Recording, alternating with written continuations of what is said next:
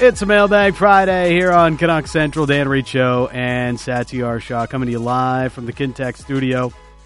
Kintec Footwear and Orthotics, Canada's favorite or- orthotics provider, supported by over 1,500 five star Google reviews. Find your perfect fit at kintec.net. So, it's a Mailbag Friday. That means we have your questions coming in for the show. Want to give as much time as we possibly can. So, producer Eddie, can we get our beautiful mailbag music? Ah, there we go. Nothing better. Excited. Let's close out this week in style. Uh, you know it. All right. Uh, what are we starting with on the mailbag? Crew Frank, Okay. who do you think the first Canuck to be traded this season will be? What a question to start things off with. Well, it's a good question. Do you have a favorite? Okay. Hmm. Uh, let's say we were doing Sat gives props. Maybe maybe the better way of doing this is like setting odds Yes. at who would be the first player to get traded. Who was the favorite to get Yeah. traded? Who is the favorite to get traded? So, Crew Frank, we're adjusting your question. like, who- okay, is the uh, It's gonna be like some. The easy answer is Mikey DiPietro. yes? He is like even money, right? Yeah, he's the easy answer. Um, if we're talking, I don't think anything's close though. No. but yeah. okay, what if it's NHL roster? So Mikey, that would exclude Mikey Di, Di Pietro. Di Pietro. Uh I mean, everybody's going to say, you know, Pearson or something like that. Maybe even Bo because he's in the final year of his contract. I feel like Dickinson would still be like probably number one on my list. Yeah, he could be. Like he'd be the player they're probably most motivated to move. Probably most motivated to move, but it might be hard to move depending on Yeah. how he plays. But but I'd say, you know what? Like I was going to say, Hoglander is going to be high on that list too, just because of his flexibility and value. And if you need to do something, he's a guy that teams will ask for, type of deal. Yep. Um, and if he doesn't make the team out of camp, that just becomes a bigger question around it. But I'd say Dickinson, because of the motivation and because of the, the desire, if he plays well, for them to do something, I think you're right. It's boring, but it's probably Yeah. him. The the being realistic about it is never the most uh, entertaining. No. But yeah, I, I think it's highly unlikely. You know, uh, Garland or Boeser gets moved uh, before others. I'd say Garland more likely than Boeser. Yeah. Um, y- by virtue of still being unsigned, Bo Horvat's gonna gonna have some juice to the number, and it's gonna be interesting because he's still unsigned and all that sort of stuff. But he's not number one or two on the list. The other guy, probably Luke Schenn. Final year of his contract, cheap mm. deal. They'd love to keep him, but depending on what happens, what if Hughes plays the right side really well? Myers plays the right side well. Poolman comes back. Schenn isn't quite as effective, isn't playing with Hughes anymore, playing a, a bit role. Mole Burroughs is there. Somebody comes calling at the deadline. Yeah. Even though they're a playoff type team, maybe somebody's willing to offer something solid for Luke Schenn because they want that toughness. Final year of the contract, guys always have to be in the discussion. The uh, the whole Schenn thing last year, you know, maybe was a signal of, of how they they view their players and always evaluating what the the asset means to the club. They could have traded him at the deadline, but they decided ultimately he's too valuable to us versus what we are getting in trade. Cheap, right shot D, like we need this guy. Yeah. So, um, yeah, it's uh, it's an interesting process, but uh, Dickinson the favorite. Yeah, and uh, somebody texted in saying, "Does Kuzmenko have trade protection?" No, he does not. He's an entry level contract. He has no trade protection. If things go, let's say he doesn't fit well here, Mm-hmm. and he's not playing a lot, and he's on the outside looking in, those guys end up getting traded. yep, You know that happens. It's like, hey, go somewhere else. We promised you a chance. It's not working here. Just go somewhere else and try it out. So, conceivable. Again, a guy on a one year deal, UFA at the end of the season. Uh, all right, this question. Abs McRiptcore. That's It's an interesting name. quite the name. Uh, is there any truth to the talk that the team is considering moving Quinn Hughes to the right? What is the argument for doing this? Wouldn't it make more sense to move OEL over? Uh, I- I think two things. One, yes, of course. You know, it's been confirmed numerous places. They're going to try, including the We team we itself. saw it at the scrimmage the other day uh, when the Canucks were playing over at Scotia Barn. Yeah, uh, and I think OEL is also an option. If Hughes doesn't work out, I think they might pivot and see if OEL can do it as well, if, if it's not comfortable.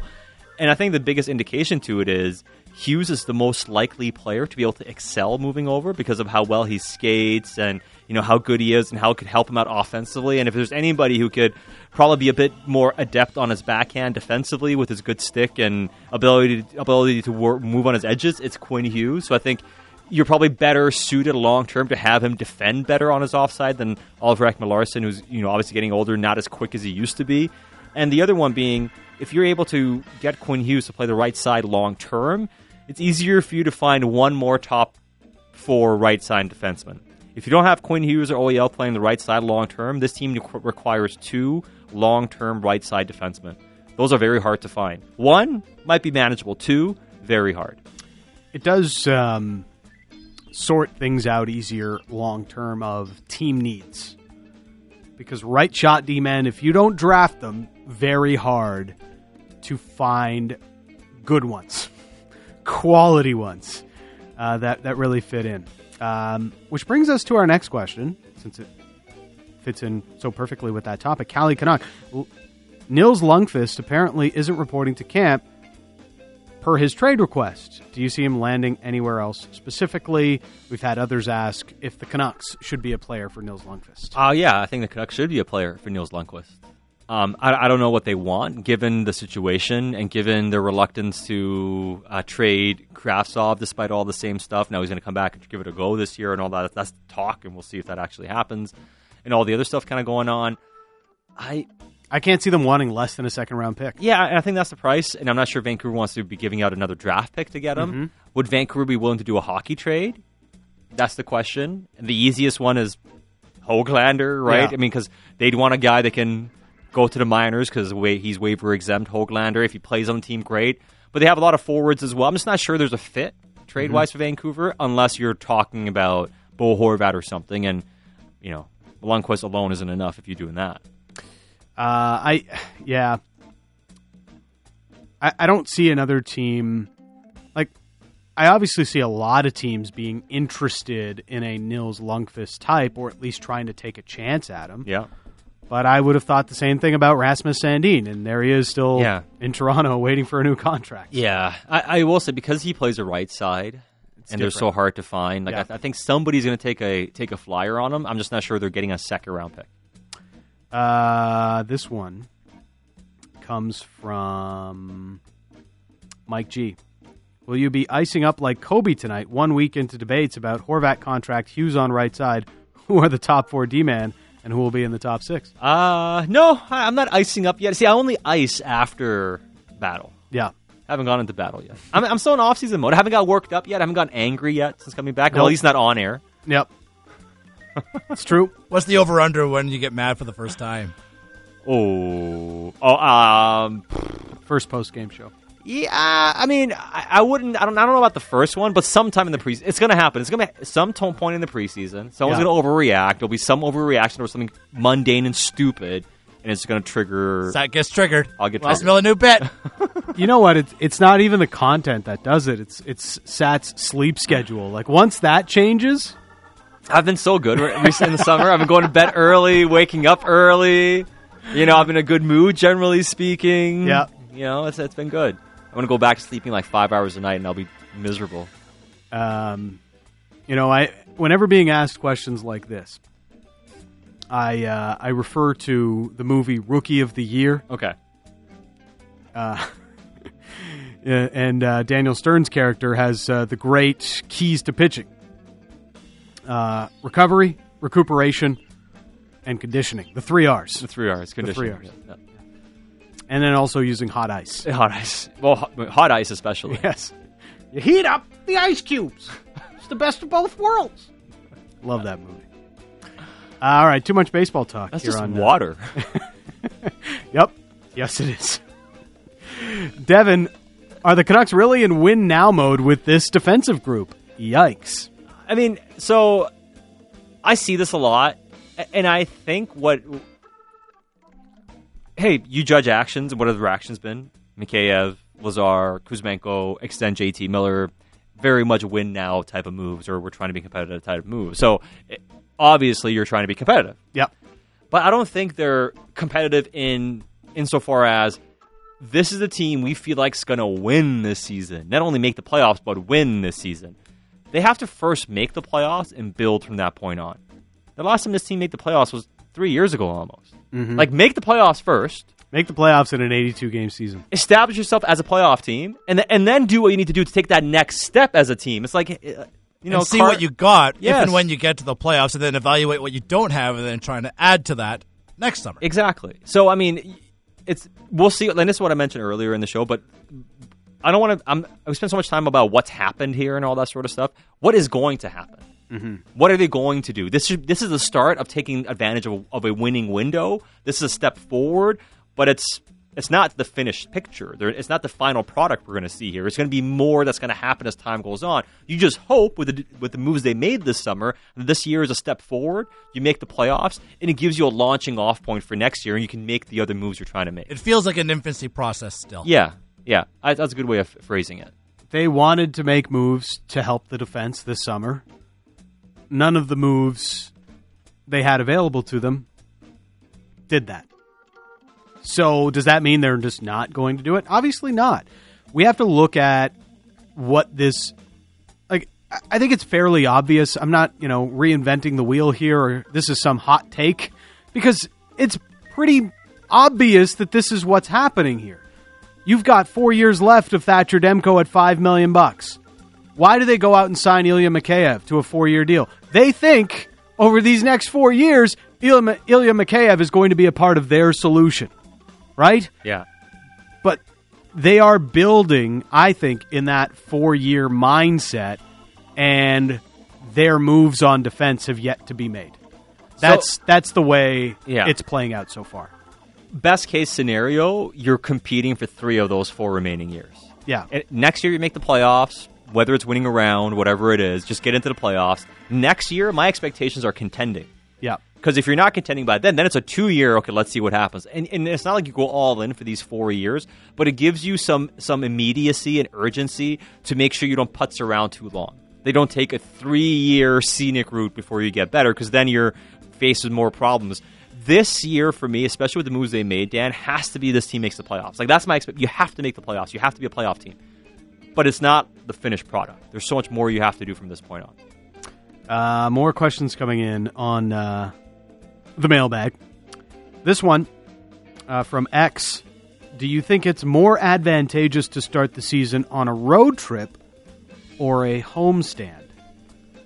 Canucks often start on road trips. Started last year with a six gamer. We'll start this year with a six game roadie as well. Um, I mean, whichever one you have more success in. I don't, I don't think it matters, to be honest. Like, Yeah. I, I, th- I think you can make the case that for a new team with a lot of new faces going on the road brings them together and all that sort of stuff. Yada yada yada. That was the narrative that was sold last year. Yeah. How did it work out? Well, you can also, yeah, it didn't work. Well, I mean, no, no, no. To be fair, They played okay on the road trip. three, two, and one. Yes. Three, two, and one on that road trip. It, the the ro- the season fell apart on the seven game homestand that came after. The road trip was a success. Yeah. Anytime you you pick up more points, you're you're over 500 on a road trip, even by one point. You had Yeah. a successful road trip. yeah. So they did. They had a successful road trip. I remember hearing Daryl Sutter last year mentioning how Calgary had an early road trip. It really allowed them to establish their systems when they're on the road. And we saw the season that Calgary had last year. Yeah. So I mean- there's a good example for it. It could. I mean, at the end of the end of the day, I think for the Canucks, the main reason why they're starting this year with a six game road trip is because I'm not sure the rink's going to be ready. Yep. And I don't mean like the stands and stuff like that. I mean player renos. min- renos that they're doing. I think they still need more time to finalize everything. I think that's the main reason. Not reporting. I think that's the main reason why we're seeing the Canucks start the season off on a long road trip. Yeah, they uh, putting in a new dressing room and some other things around on the concourse there. But um, you'll hear players often say, "Yeah, it, it can help. You, know, you get the bonding experience and that sort of thing." Sometimes players are also more focused on the road. Less distractions. Yeah.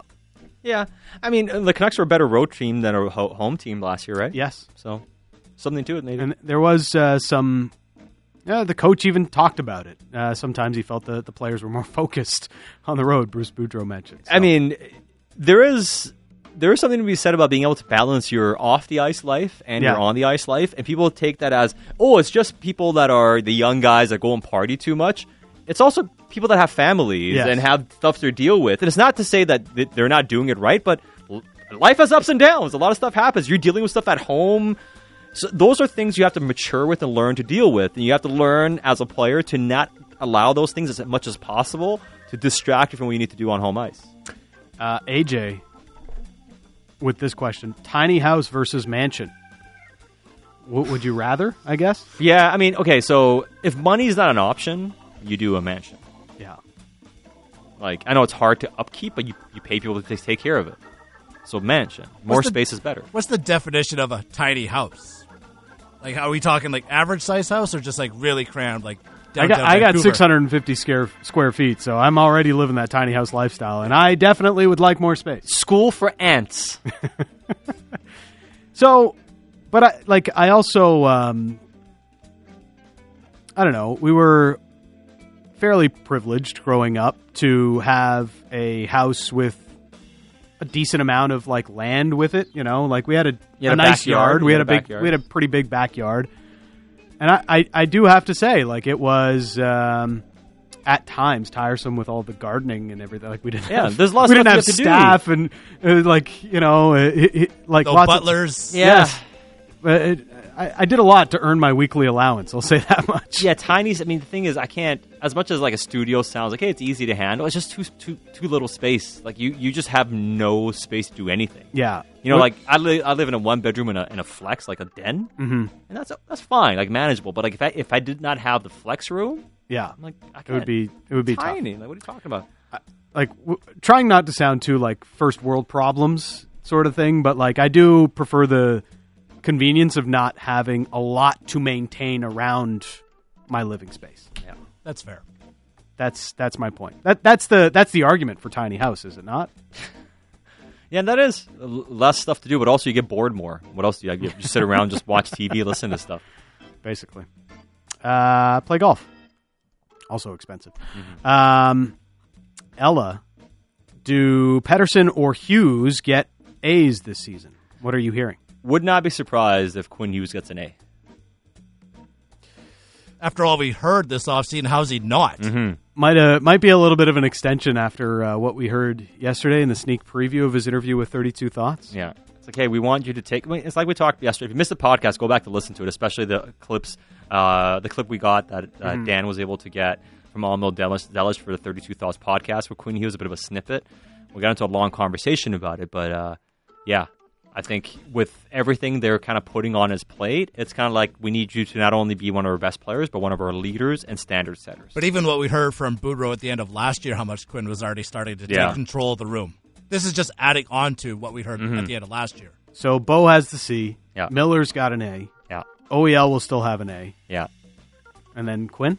I think Quinn. I mean, what you could do is you can have more A's. You just you, you can only give so many on home ice, and Yeah. even less on the road. We can have rotating A's. The Canucks did that back in the day, where guys rotated A's. So I wonder how many assistants they have. Maybe they go more than just three or four.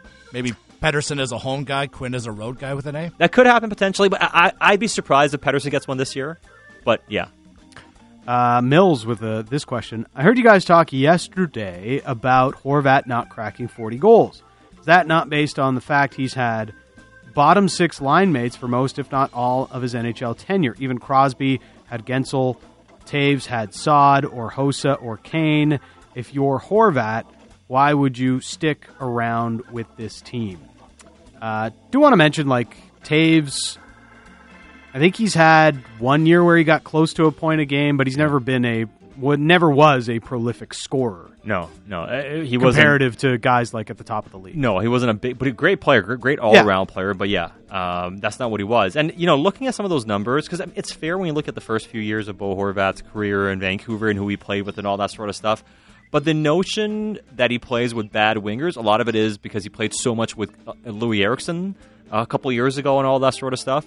But if you look at who he played with the most, his most common line. What if I told you that last year, Bo Horvat's most common line mate at five on five on the wing was the Canucks' most productive player at even strength on the wing. Conor Garland. Yeah. Last year, Bo Horvat played 350 minutes at even strength at 5 on 5 with Conor Garland, which is the most minutes of any other forward he played with.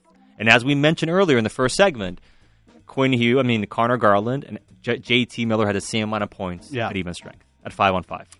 And it led to Bo having a career high. Had 31 goals. So the point being, uh, Garland and he's, he played with him. He had 31 goals this year. Now, if, if Bo plays 82 games, does he maybe get to 33, 35? I mentioned that could potentially happen. I don't think he's a 40 goal scorer. Could he get it one year? I suppose those things can happen where one year one guy just scores 40 and gets hot. But I, I don't think Bo has had poor teammates for a couple years now. And his second most common teammate was Tanner Pearson, who we talked about having a solid resurgence season with 284 minutes. He played 250 minutes with Nils Hoglander and almost 250 minutes with Brock Boeser. So he didn't play with any bottom six players unless you think Nils Hoglander and Tanner Pearson are bottom six, third, fourth line guys. Um, so maybe that dispels a little bit of the notion of Bo never plays with offensive wingers. Yeah. Uh, it it has some truth, but not entirely true. Uh, discount Dracula. In the spirit of Halford and Brough, would you rather be a smash up derby driver or a Zamboni driver? Uh, Zamboni driver. The older I get, I can't like. Like I was thinking about, um, for instance, going on roller coasters and stuff like that. Like it just seems like a nightmare to me. Like I feel like my neck's gonna hurt, my back's gonna hurt. Like You're just scared of any type of collision or violent yeah. jolts. It's like it's not because I'm scared of it in the sense of like, oh, I'm terrified. It's like my body is gonna ache afterwards, and I don't want to have my body aching afterwards. No, So I'm, I'm I'm- all I'm for cool. destruction derby. Let's I'm go. good. But man. Zamboni, you have the stage to yourself for like Yeah. 10 minutes or whatever while you're slowly Cruising. buzzing around. Yeah, take your time, You cruise know? around. You Everybody wave it. to people. Yeah, it's cool. It's it's relaxing generally. I mean, yeah, the, you know, you can't mess up and everything, Yeah. but You can do a little fishtailing with a Zamboni. a little bit. Yeah, you can. Yeah, you can. Yeah, maybe maybe drift a little bit on the corner. You Yeah, know, exactly. if you're good. Yeah, Yeah, great. great. But I mean, bumper cars. Like every time I've been in a bumper car, like I've come away with a headache. like your jaw hurts, your teeth hurt.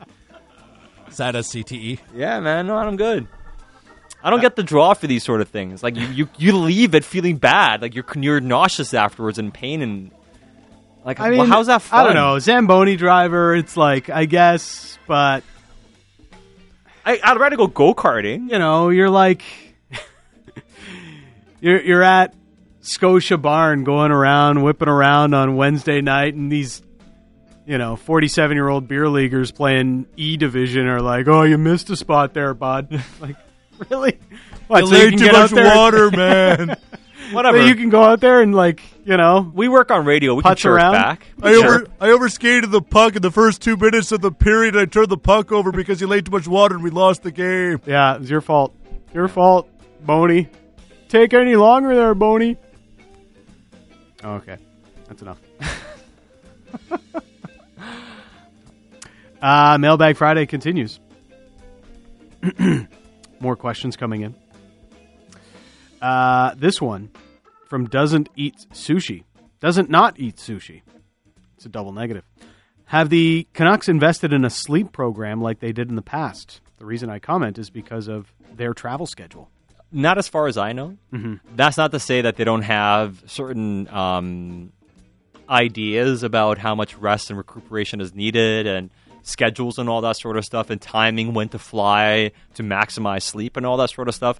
But actually having the sleep doctor monitors and the entire system they had, as far as I know, that's not happening or has not happened as of yet. Um, yeah, I don't know. Players should figure it out. Be ready for every game. You're you're adults. You're professionals. Go to bed on time. Yeah, figure it out. Uh, play- what, what about playing guilty? once in a while, we all do it. Uh, final question: yeah. Does it make sense to trade futures this year for a top four D?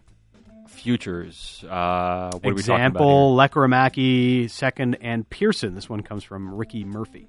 For Chychrun. Yeah, I do that. If you're getting Jakob Chychrun, of course. Seems like a little bit light for Jakob Chychrun, Yeah, it's a steal.